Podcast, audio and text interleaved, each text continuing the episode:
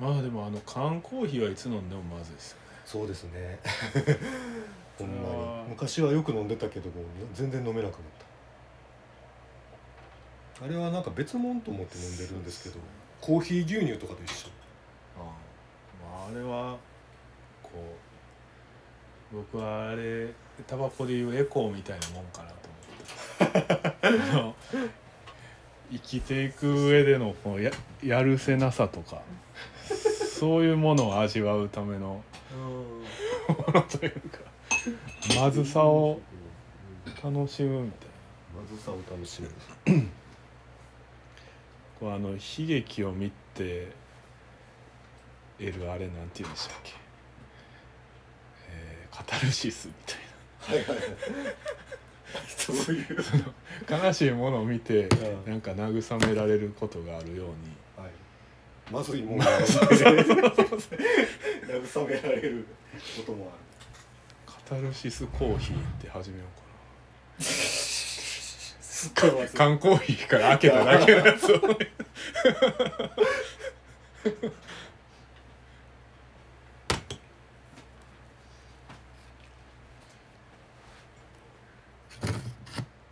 やそれでも中には味変わったねとかいうやつおるのかうーん。な、まあ実は今日はボスしかなかった。みたいなどれが一番まずいかな？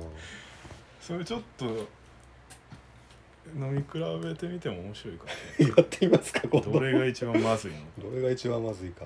主要銘柄。10種類ぐらいで。うん。途中で舌麻痺しそう。う ん結果どこも出どころは一つやったとか。あれねブラックコーヒーとあのミルクとかあの砂糖糖分の入ってるやつとあるじゃないですか、はい。まあ、当然あのミルク砂糖分が入ってるやつが最悪だと思うんですけど、うん。ブラックコーヒーはどうですか？缶。いやまずいっすよ。やっぱりまずいよねあれね。甘いやつは飲めたもんじゃ変なは話ですけどなんかなんかによってはね場合場合によっては匂い嗅いだ時におしっこの匂いって思う時がたまにある。もちろん飲める飲飲んでそこまで思わへんねんけどなんかふふっと思い出す。あトイレみたいななんかふっと思い出す時さえある最うんああの甘いコーヒーやたら飲む人いますね。近うん。僕はでも一番生まれて初めて飲んだコーヒーは UCC コーヒーでしたあの知ってます？ちょっと長めの、はいはいはいはい。下が茶色で。超甘い、ましたね。あれがね多分僕の記憶してる限りでは初めて見た缶コーヒー。あそうそうあの一定世代から上やと思うんですけど甘い苦いコーヒー飲めない人って結構いる。んーはいはい。ですよね。なんかそういう人らが支えてるんではないか。うん。そのあれってやっぱ豆の質が悪かったからもううん。里入れな飲めたもんじゃなかった。そうかもしれない。確かにガツンと。来るでしょ。なんかイタリアのバルとかでなんかこうエスプレッソをクッと飲んで あのなんていうか仕事に行ったりするらしいやけどうんなんかえイタリアっぽくないですね。そんイタリアってそんな仕事頑張る人たちなんですか？でしょ？行くふりしてるだけじゃないのかって。僕あのイタリアの話ですごい好きなあの藤原さんが文化の哲学でナポリの話だったかな、ちょっと壊れてないと気が済まないみたいな。ああその調子よく動く機械とかははいはい。あんまり好きじゃなくってちょっと壊れてるやつの方がはいはい。なんかこう手かけてやってあーなんかこう安心するっつってたかななんかその時、うん。つまりなんかこの何もせずにう調子よく動く期間がなんかどっかおかしい。あみたいな。なんかあの感覚僕割と好きで。実はこれイタリア製なんやけどーうん。漏れるんですよ。ほんで僕はさあのこれ素手で持ってこうやるとここから蒸気がブヨって手に当たってめっちゃ熱いうんこのこいつのなんかこう癖というかなんかこれすらどういうものかっていうのを知らないとあ痛い目に遭うっていう。なんかイタリア製っていうのは偶然なんかどうかは知らんけどなんかその話をー聞いたので、聞いてなんかすごくこう面白いなと思って。ちなみにそのオーブンもイタリア製なんやけどうん。タイマーあるけど全く当てにならない。あー 全く当てにならない。ほんで温度もほんまにこの温度かなっていつも思うね。やらしかったまあ逆にこう日本人は車で特に顕著な気しますけどうん。なんか傷とかあったらすぐ直そうとしますよね。すっごいですよね繊細もうあれ確かに外国人が見たら面白いやろと思あれなんなんやね。うん。あんまピカピカの車とか乗りたくないですけどね、うん。今でもいるのかな？車に乗る時に靴を脱いで。ああどうなんですかね。昔なんか親父が「今ではそんなことするやつがいるんだってよ」っつってすごいなんか興奮した口調で話してたことがあるけど確かにその当時は珍しかった。今でもおるのかな、うん、ねなんか車の中ほんま埃一つ落ちて落ちてない感じに見えますもんね、うん。なぜかなんかこう我々の周辺では傷ついてても平気な人がいっぱいおるけまあこんなん気にしてたらねどね。金何ぼあってもなるこんなんあれで山とか行くんやから、そうそうそれは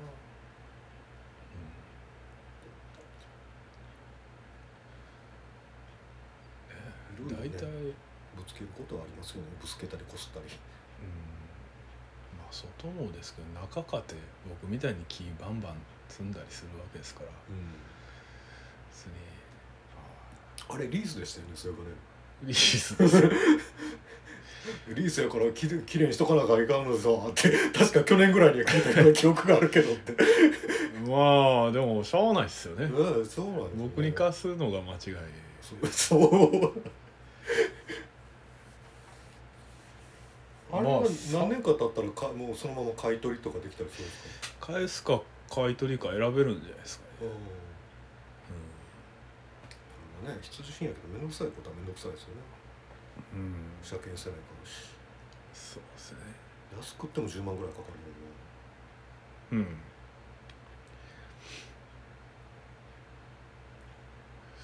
まあちゃんとやればね。もん。ね車屋さんに「ほんまに金ないんで」って言ったらだいぶ内緒でうん、安くしてくれたでしょあそうねそういうことねあれどうやってんか僕あんま知らないですけど。部品を安いのにするとか。何なんですかね。うん。ね。なんかあの安いのって別に悪いのじゃなくてあのなんていうかこう新品を企業あのメーカーから取り寄せるのが一番高いじゃないですか。でも使い回されてるやつっていうのがあったりとか、うん。あのそんなにまだれあの衰えてないやつとかってやっぱりなんかどっかからしどっかからかこう手に入れてくるうん。みたいですよね、ああいうああいう工場とかって。うん。で車検を通すっていうのは車がちゃんと動きますよっていうことではないのでっていうかちゃんと動くけど あのなんていう基準があるじゃないですか、はいあれをクリアするためにそうですね。ね。その後は分かんないよね。終わった後。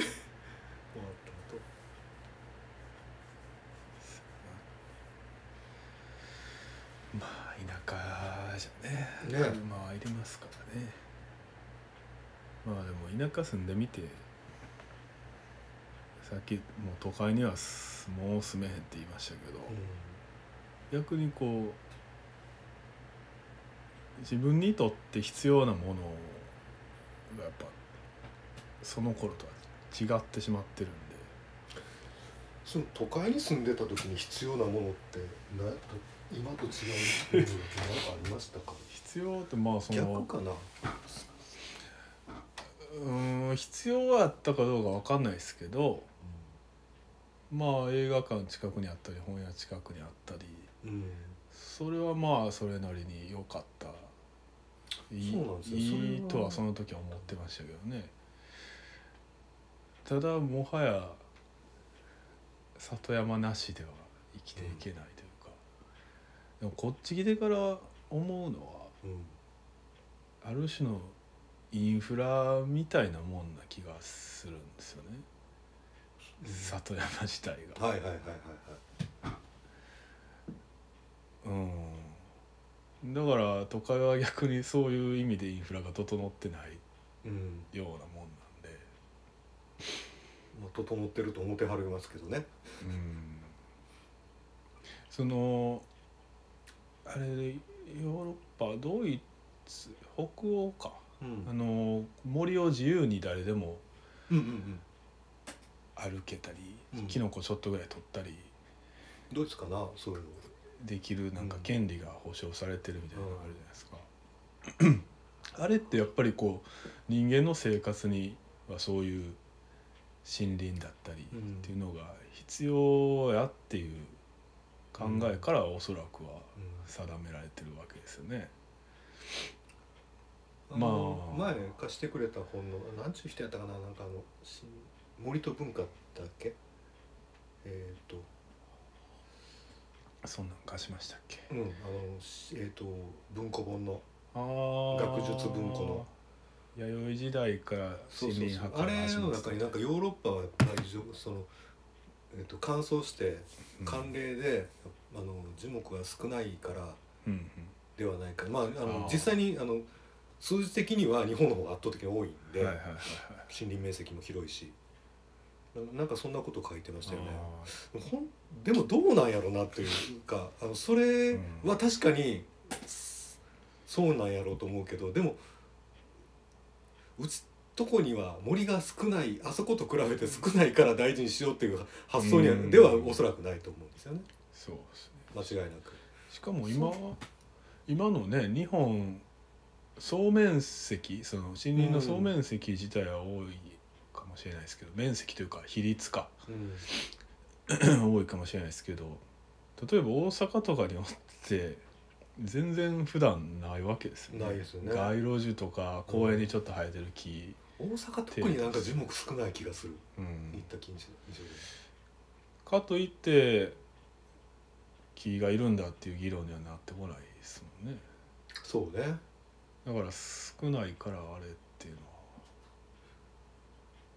うん。うんなんかこう理由としてないわけじゃないやろうけどその大事に大事にしとこうっていう理由です。ないわけじゃないやろうけどなんかそれだけではなんかなって思うし。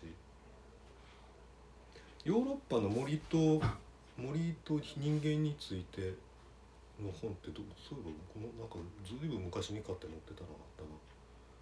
あのそれはどう大事にしてきたかとかじゃなくて逆であのどんなふうに伐採が進んだかみたいな話ではあるんだけれどやっぱりなんかこう自然にそういう気持ちになったとかじゃなくってやっぱりこう森なんかかなり抽象度の高いとこで人間には森が必要っていうなんか合意が取れてるような気はするんですけどね、うん。やっぱりなんか議論しないとそこまでいかないんじゃないかって。なまあそうね。まあでもあと一つ言うとヨーロッパの森って平坦なんですよね。どうやら。知らないですけど山じゃなくてねだから気軽に行けるっていうのはあるかもしれないですね日本でね森って山しかないですもんねうもう全部平坦なとこはなんか町にしてしまったというかあ生えてたでしょうねそら大昔はあの日本って地質的にはふ新しいじゃないですか。若いから。そうなんですか。あそうなんですって、うん。あのその古いところって例えばあのブリテン島みたいにああやって侵食が進んで、うんなんていうなだらかな丘とかああいうのが増えてくるんですよ。うん。で日本でまだできて日が浅いので、うん。あの谷が削ったところとかがすごいあって、であのこう急峻な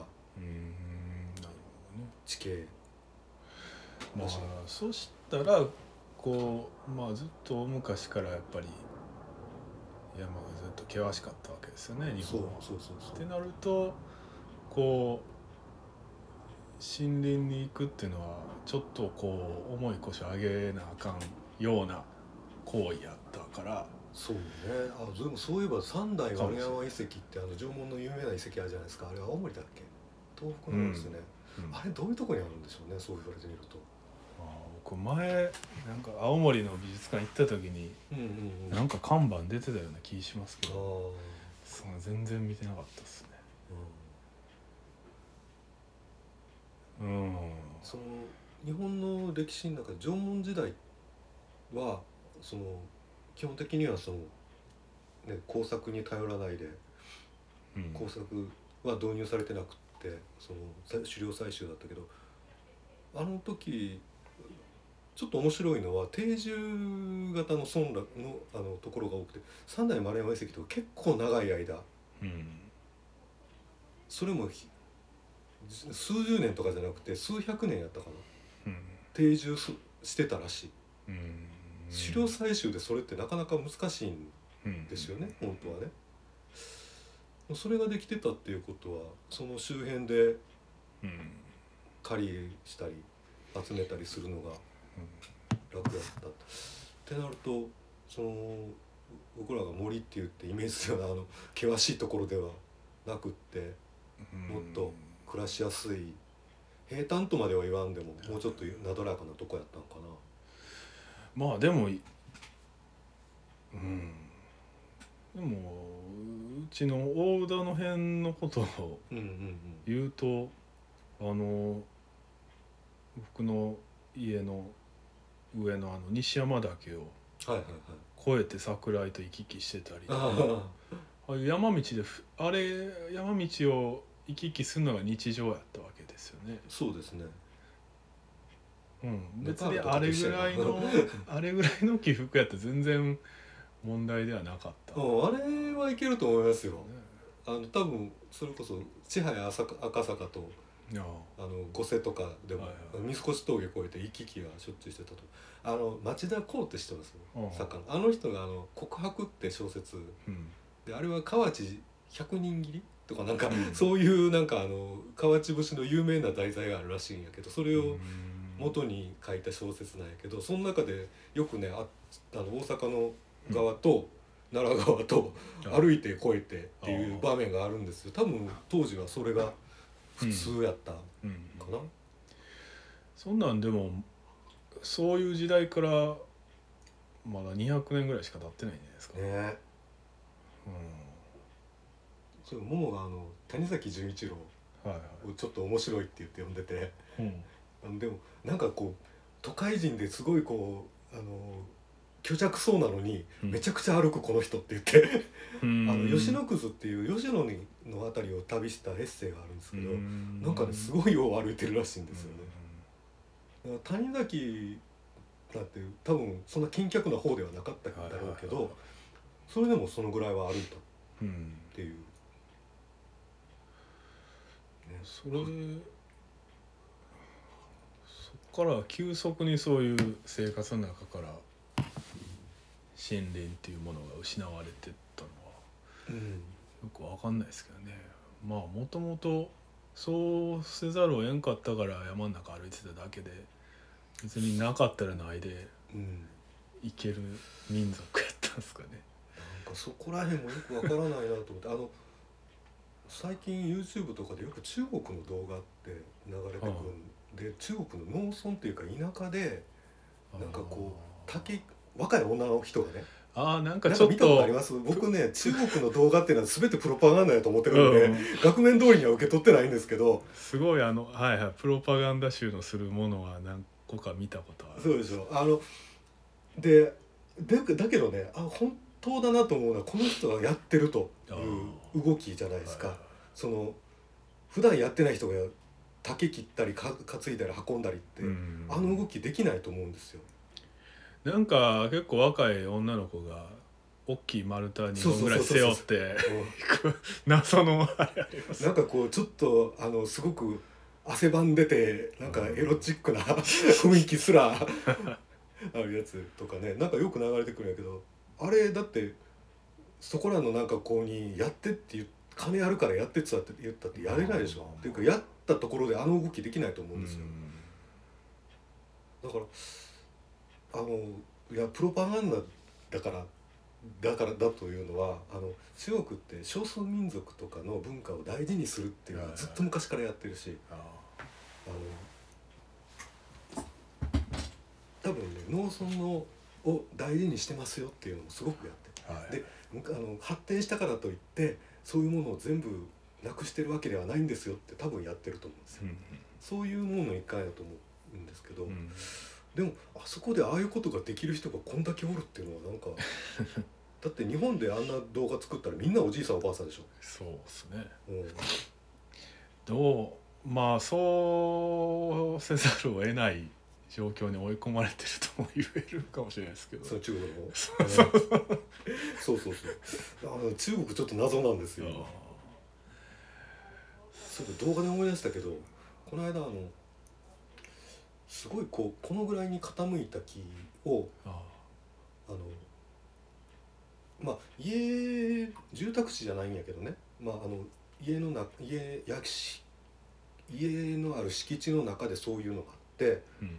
でこのままやと倒れてきて危ない。はい。だから切りましょうというところだけどあのえっ、と枝にロープかけてチェーンソーだけ吊り上げるんですよ。はい。であの切る人はそれをダーッと登ってってはいであの そのまま上からあの上の方に登ってってザクザクザクザク切り始めるんですよ。であの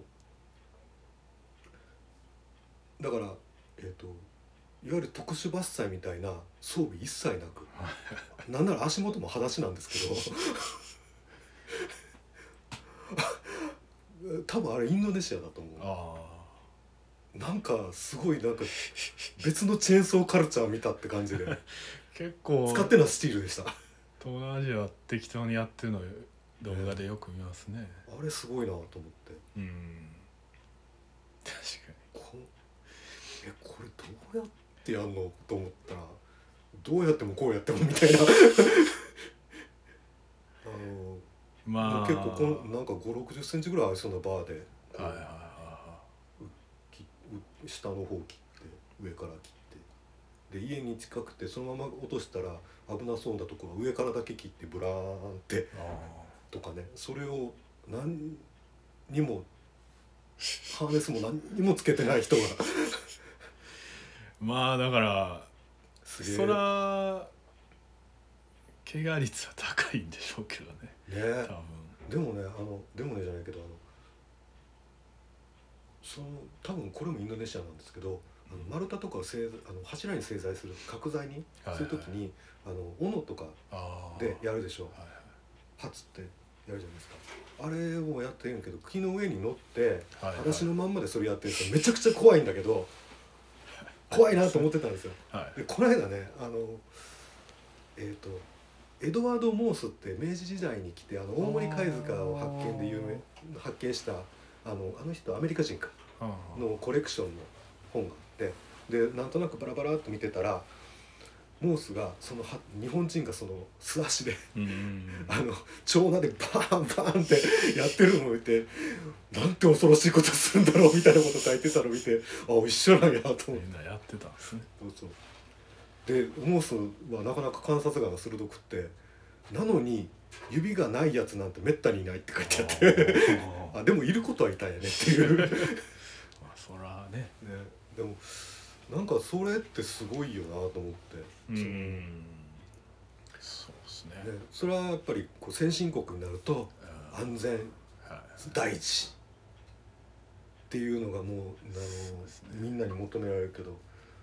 出なかったらうん。もしかしたらそのなんていうかこう法律でそんなこと決め合ってなかったらみんな適当にやってたかもしれない。っまあ。ていう気もしなくもそうですね。ない。うんそういう安全意識とか衛生意識とかそういうもんがうんなければ。うん。そうな。かといって例え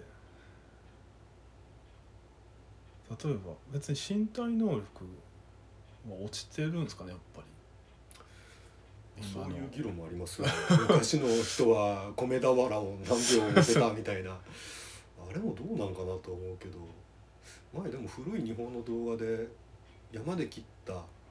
薪にするための松だったかな、はいこんぐらいのやつを女の人がはい。背負って山から降りてくる。あれをできるということは？みたいなのがありますよねうん。確かにね。男でもなかなか無理やと思うんですけど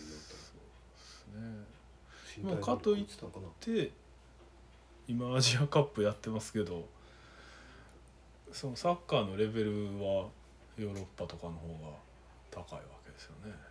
まあ、完全に身体能力の違いだけで決まるわけじゃないですけど。うんスポーツってやっぱりでもその辺はなんか言うあの言ってしまえばアンフェアでうんその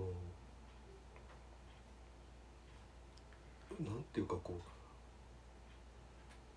そんな決まった空間で何事かをっていうのはね、普通にはないわけなんで、それ用のトレーニングをせなうん、なかなかね。そうそう。まあでもなんかアジアのレベルは総じて上がってるみたいな。上がったでしょう。いやもう僕が見始めた頃と比べると運命の差ですよほんまに。あれどこやタイやったかな？今日本人が代表監督やってて。あそんなとこあるんや誰がやってんだろな名前忘れましたけど。う、なんかでもタイやったかなすごいサッカー人気が高いのかそれか競技人口が日本に匹敵してるとか。へえなんかそんなん聞きましたね。あの辺なんか足技好きですよねあのなんかあの足だけでバスケバレーバレーボールみたいな競技あるじゃないですか。やる。ああセパタクロあそうそうそうそうそう、はいはいはい。とか。足なんかああいうの好きやから。うんあれタイだったかな？ベトナムとかもかな？まあインドネシアはインドネシアであるし。うん。そうですね。まあまあでもさっきのその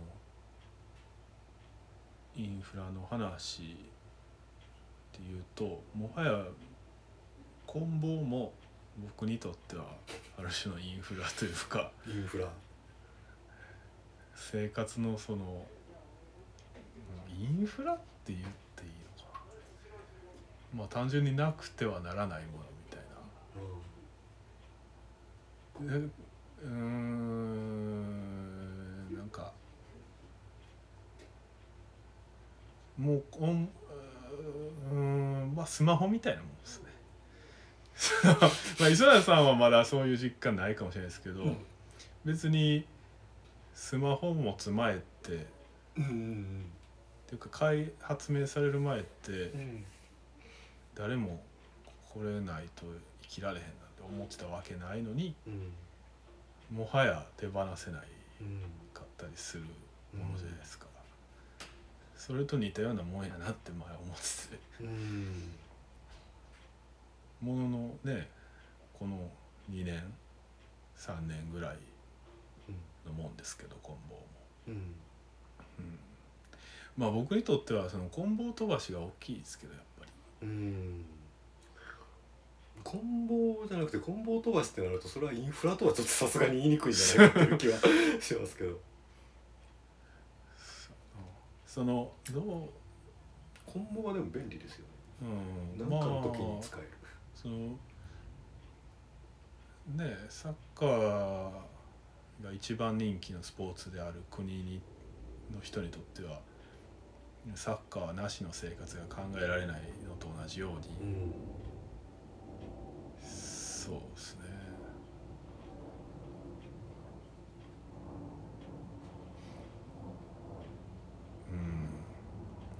うん。でもっと言うとやっぱり地元のクラブが欲しいですね。地元のクラブはある種のインフラと言えるんじゃないですか。そのああなんかまあ地域コミュニティも兼ねてたりするし。あはいはいコミュニティ自体がインフラとは言いにくいか。そのココミュニティを支えてるその施設とかをうん。インフラっていうんですね。やっぱり外にあるものっていう感じなのかな、何らかの外にあるものみたいな、あれ株構造っていう意味なんでしたっけ？インフラストラクチャーあそうなんですか？確か。それはなんか前坂巻さんがなんかあインフラストラクチャー論っていうのをなんか書いててなんか途中なんか僕最近全然見見てないというかもうなんか今ふっと思い出したぐらいなんだけれど、そういう意味なのかな。そういうの書いてたような気もしなくもないだから経済とか生活を支える株構造みたいなことなんでしょうね。がうーん。そうやったっけ？あれですよね。マルクスマルクスのやつですよね。株構造って。うん、辞書でインフラストラクチャーを読んだことがあるんですよ。はいはいはい。そこにはそんな風に書いてたような。インフラ？インフラって何ですかね？ストラクチャーは構造ですけど。株なんじゃない株なんか 株か。インフラあうん。まあ何かをこうする上での土台みたいなイメージなんですけど僕は。うんうんうん。うん。まあそうなのかな。土台はやっぱり里山になるんじゃないですかねそうするとね。そう。里山って言ってもねもう一様な形でないっていうところが一番面白いんですけどもううん、あの地形もそうやし気候もそうやし、そうですね。ね。植生もその生態も全然違う。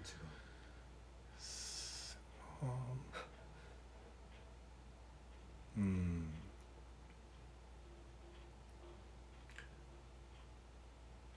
今度ねあのその日本一の里山を と言っている、うん。あの川西町じゃない川西市兵庫県かなあれ。あのあのあたりをちょっとあの友人と散歩に行くことになってて。ああのそこはあの今でもクヌギとかを切って炭を焼いてでどうもあのお茶とかに使うらしい。お茶の席とかに使うくあの炭を作ってるらしいんやけどだから一応そういうサイクルであのこう里山をうん。昔使ってたのと同じとは言わんけど、まあ、それを彷彿とさせるような感じでうんうんあの利用してるところがあってちょっとそこ見てこようとうん思って。言うんですよ。まあ、大クヌギの写真が載ってて、まあ、それで終わりかなってあの案内がいるわけでもないので、はい。まあ、それ見て終わりかなとは思うんやけどちょっとどんなところなのかどういう風なのがその里山いわゆるそのうんなんていうかこうイメージじゃなくってはいあのせその薪を取ったりする、うん。あのえー、とその村の人がね薪や炭を材料としてるところっていうのはどんなんかなっていう。うん。炭の窯をどうやってるんか興味ありますけどね。ね。多分あれやったら備え備え付けもうあの作ってあるんでしょうね。そうでしょあの紀伊半島の南の方でもうん炭焼きの人っていっぱいおって、うんでそういう人の手記っていうのがまああのそんな珍しいもんではなくてなんだっけあれは。講談社じゃないあのえっ、と中中高新書やったかな？あかなんかであってでそれ読んでたらそのまあくじ引きでうんどこの山っうんうん。て、まあその区画ですね、はい。はいあのやっていいっていうことになって言ったら一家でそこへ出かけていってうんまず伐採して整地して自分たちの家作るんですよ。うんうんそこの材を使って。はいはい。であの窯もそこの材あの石とか土とかをあの集めてきてでそこでこうこういう円形のねあのドームみたいなやつ。うん。上が開いてて。うんうん。ドームみたいなやつを作る。であれどうやったかなちょっと待ってよ。ドームじゃなくって円形のこう壁になるのかな？でドームの部分は、えー、とそんな長く残んない材で作るのかな？土やったかな、うん。ちょっとちょっと細かいとこ忘れました。だけどであのそういうのをだからほんの数日で作っちゃうらしいんですよ。結構な大結構大変な作業だと思うんですよ。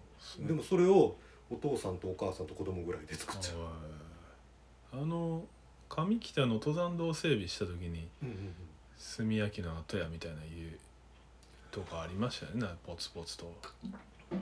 なんかこう道あってその横にちょっとこはいはいはいはいはい。広くなってるうんうんうん。うような。ね、あそこの中で焼いて頃合いでこう塞いで。あであの止める。で炭にしてそれをまあ担いで降りてた。そういうことですねあそこまあ木をね切っておろしてきて下で焼くよりはもう上で焼いてしまった方が軽くなるし。それを里山って呼んでいいのかどうかはよくわかんないのはそれ作ってる人たちは村の人じゃないんですよ、ああつまり。はいはいはい あの職業としてそれをやってる人でいろんなとこからやってくるらしい。まあそんなに遠くからではないんでしょうけどうん。それを専業でやってる人たうちんあの割り当てられたところをやる。でだからそれはちょっとあの里山って言われてるところよりは多分奥なんだと思うんですよ。ちょっと。ああはい昔はい。うん。まああのか上北で見たやつはどうなんやろな。うん。微妙な距離やな。うん。ね。まあでも村の人がやるにしてもやっぱりその近い山に近いところでやった方が便利は便利ですよね、確かその小屋の建て方とかちょっと気になりますけどね。にねえちょっと言葉で説明されてるだけなので さすがになんかこまあ掘ったて小屋やったのかその屋根をどうしてたのかも気になりうでしょ？なんか屋根材って一番難しくないですか？天然素材でやるのに。一番難しい。そうあ寒いな向こう行こまだあります？これ。もうかうないんか。いな、うん、なん。う入れようかね結構意外とガブガブ飲めそう。あそう。いやまあ別になけりゃないで全然いいです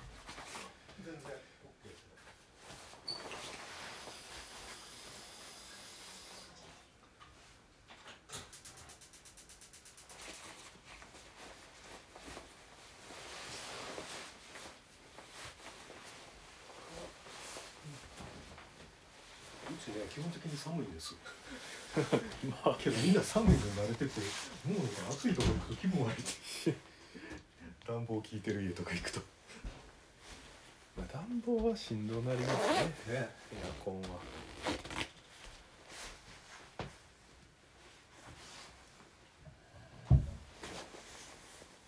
イングランドの話じゃないえこんな本森のイングランドイングランドの森じゃないんや森のイングランド。昔はイングランドは森に覆われてたんです。へえなんかこうギリシャ時代ギリシャだったかなの詩とかでもあのその戦争とかの歌多いじゃないですか。はあ。でその中でその船は船ができは木でできてるから、はい。そのこのや昔山にいた木が海に行っているどんな気持ちだろうみたいな歌があるらしい。その中に載ってると思うんですけどなんか。面白いこと言うやなと思って。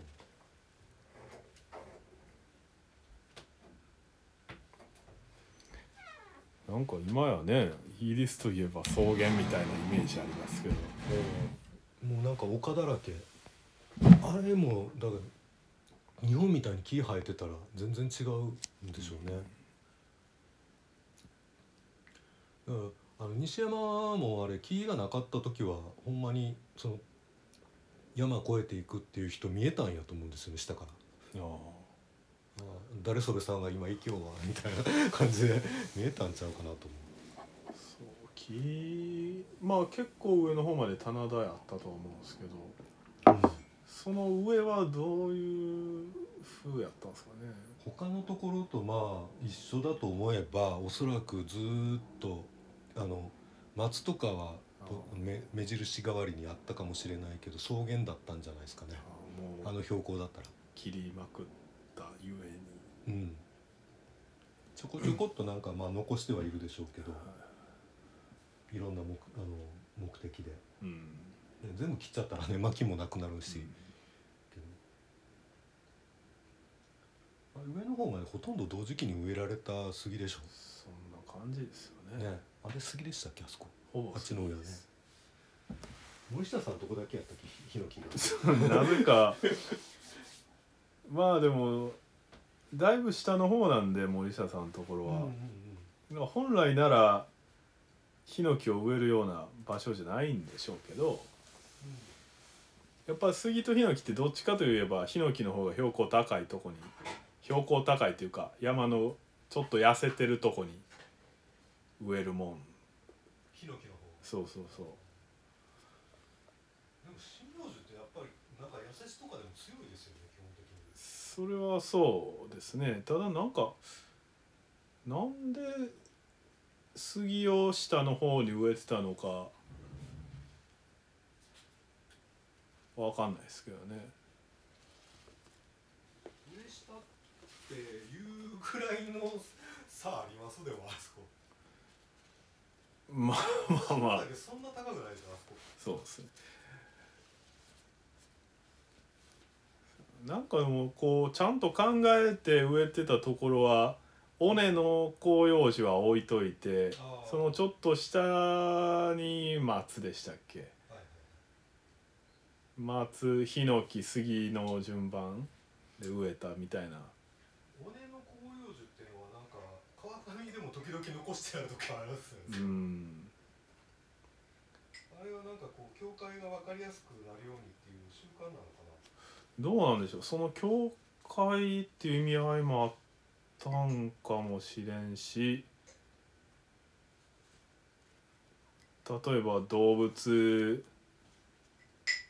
が降りてこんようにするためとか？それか、ー奥の方残しといて、うん、それか薪もちょっとは欲しいから田屋さんとこうと思ったのか。うんそれか尾根には植えても育たんからとか。それが一番ありそうな気がしますね、でも。そう言われてみる逆にあれねやっぱり尾根って風も強いからと、うんうん、植えてもこう、まあ、栄養もないしね。育ちにくいし途中であかんようになったりしたりして切ったが最後復旧するまですごい時間がかかったりするから植えへんかったんじゃないですかね。そうねそうかもしれ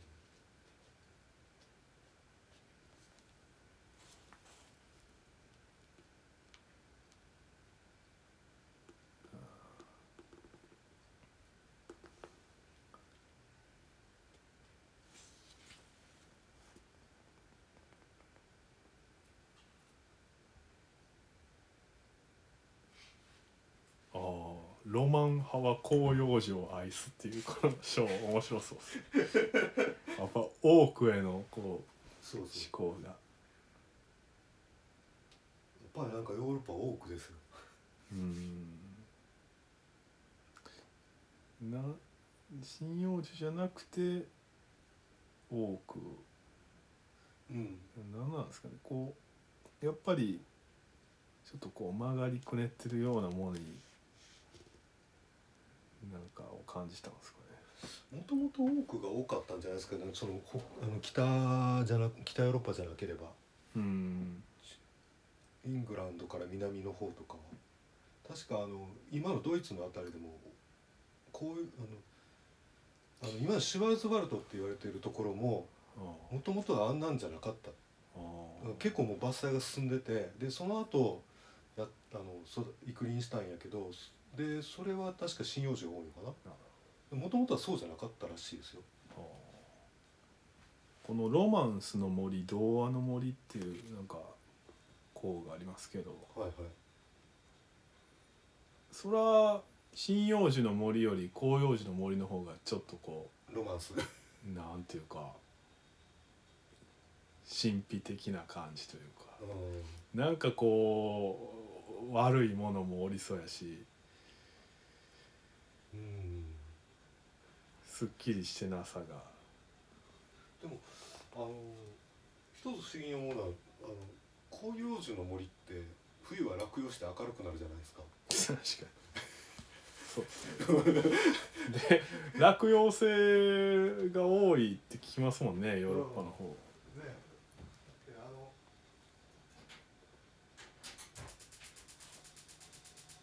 常緑樹あんまりないでしょヨーロッパの中部とか。そうですね。西ヨーロッパあたりは。あんまりないでしょあのなんだっけ紅葉樹硬い葉のオリーブとかああいうやつはもう地中海の方だし、はいはい。